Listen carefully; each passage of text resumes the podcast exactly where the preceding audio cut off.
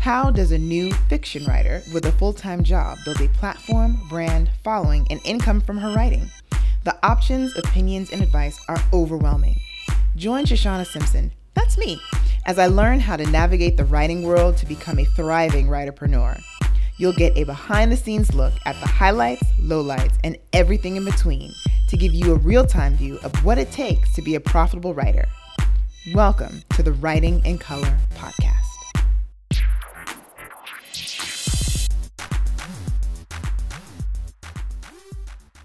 Hey there, writer friends. How's it going? Can I tell you that San Diego is a magical place?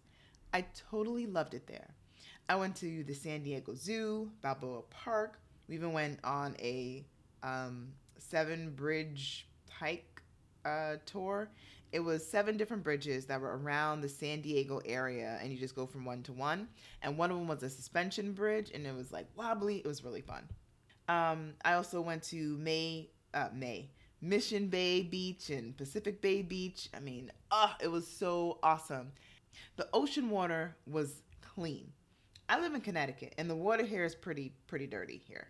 So I thought that all the water that touches the United States was filthy. I was astounded when I could actually see through the water down there. I was like, what? I mean, that that's crazy pants. There was so much to see there, and I hope to return to see more. The Airbnb I stayed at had a huge Buddha statue and a koi pond. It was very zen. If you are listening and you live in San Diego, I think you're very lucky. I mean, you're so lucky. And now that I've returned, I am refreshed and ready to take on the new year. I had been off from work for two and a half weeks, and it was glorious. But now it's over, and I'm actually ready to get to work. I did not write on my vacation, but I have started back since I returned to writing my minimum of 500 words a day. And I think I'm at the end of my first draft. And I say I think because I'm not sure if there is something that should be added or if I should keep it for book two. And part of that is because I have a really short draft. I've written over 5,000 words.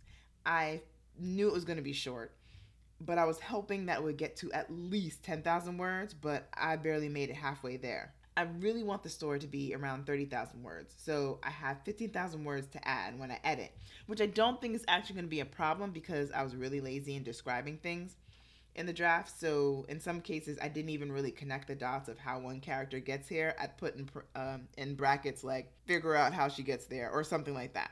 While I was writing, I was stressing out thinking, I'm not writing enough. And I constantly have to remind myself that this is a draft. Let's get this on paper and we'll fix it later. It doesn't have to be perfect now. And to be honest, I actually enjoy the second drafting part of my writing. So I've written, you know, before, written short stories and such, and, you know, just write the first draft. And I love going back to seeing, like, okay, where can I flesh this out more? What am I missing? I like that part much more than the actual writing part of getting the ideas down. I like cleaning it up much better. It's like a um, it's like a second brainstorm for me. And during that process, I will actually see if the ending that I have is sufficient enough or if I need to rethink some things. I'm being flexible and keeping my options open, and I'm okay with that. Are you almost done with your first draft? Thank you for listening. If you want to comment on this episode, please visit writingincolorpodcast.com. And don't forget to subscribe so you don't miss an episode. And if you love this podcast and want it to continue, you can now support the show with a small monthly donation. For a penny less than a dollar every month, your generous contribution will go towards improving the podcast and production. I know you're thinking, how could it get any better than this? I know, right? I got plans. Any amount you decide is much appreciated. You can cancel anytime. The link to support is in the show notes. Let's stay connected. You can tweet me at Shoshana or stalk me on Instagram at Shoshana Writes.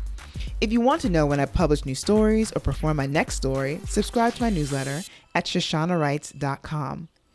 Thanks again for listening, and until next time, stay creative and keep writing.